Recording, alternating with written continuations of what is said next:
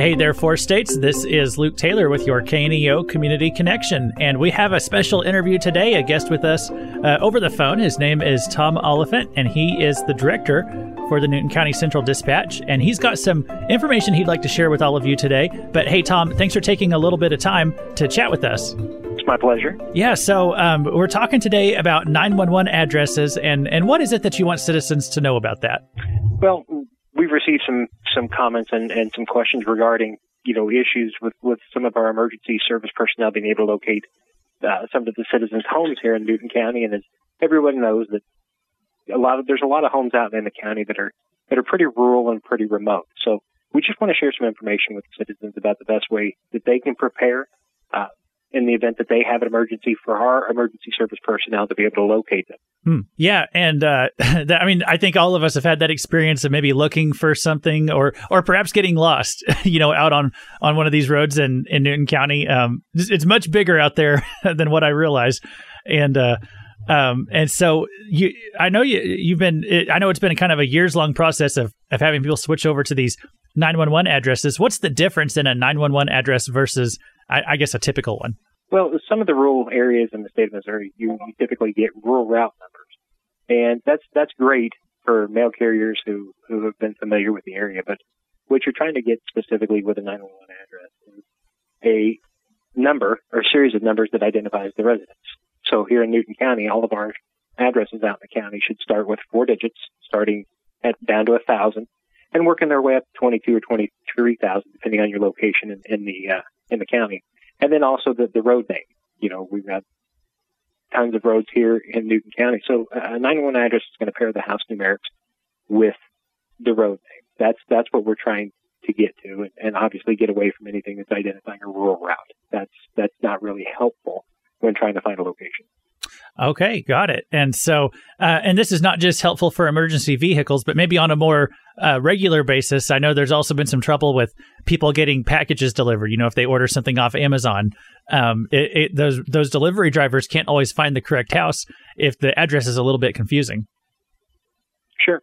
And some of the issues that you run into is GPS is not always accurate, especially when you get out into areas with weaker or degraded signals. Right. And so one of the things that we would, you know, like the citizens to know and start being, you know, aware of things that they can do to help them, not just our emergency services, but maybe other companies, you know, who are trying to deliver them, locate their homes.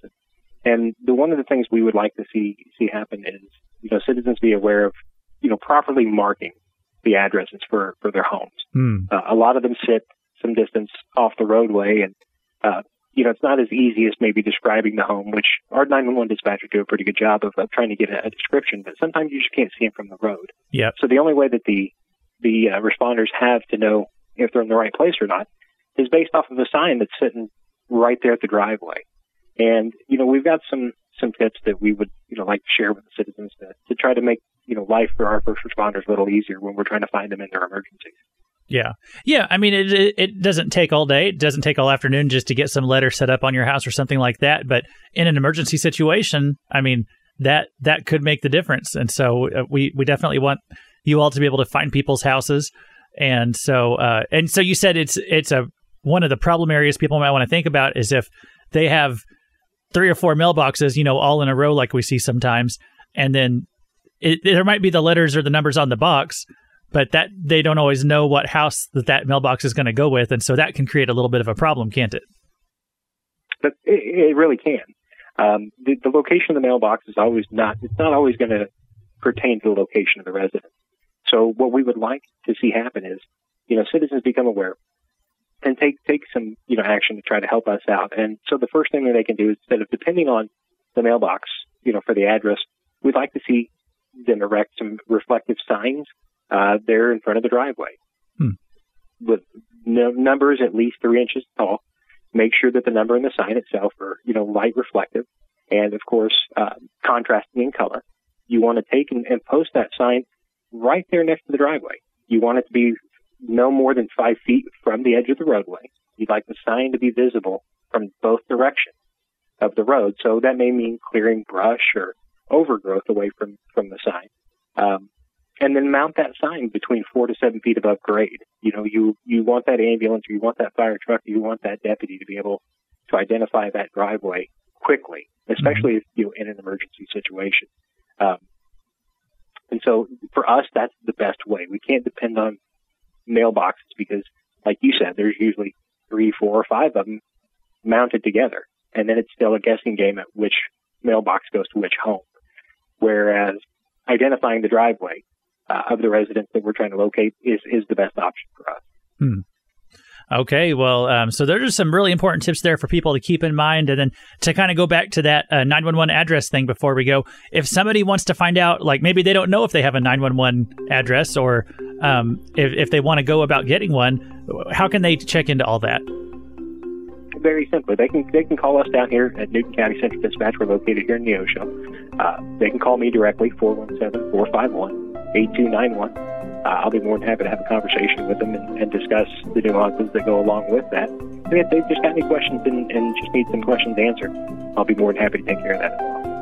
Okay, so again, that's 417-451-8291, and you can get on the phone with Tom, and he can walk you through all this and help you figure that out, and so, or whoever picks up the phone out there at Central Dispatch. But, hey, we appreciate all that you guys do. Thanks for helping to take care of us and helping to get the word out. This is an important message that we want our listeners to know about. So, hey, Tom, thanks again for sharing your time with us today.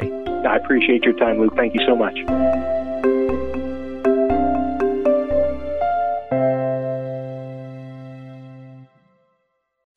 For 60 years, Crowder College has been empowering students to soar to new heights. From agriculture to education, to business, sports, and the newest technologies, Crowder always has something interesting going on. I'm Adam Winkler of KNEO Radio. Join me each week as I talk to a different person from Crowder College about what's been happening and what's coming up next. It's the Insider's Guide to all things Crowder. Subscribe today to the This Week in Crowder College podcast, available from the Sky High Podcast Network.